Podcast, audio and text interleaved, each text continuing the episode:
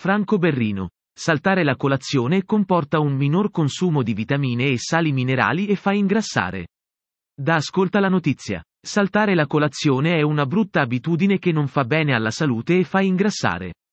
Lo spiega il dottor Franco Berrino nel suo ultimo articolo per il Corriere della Sera.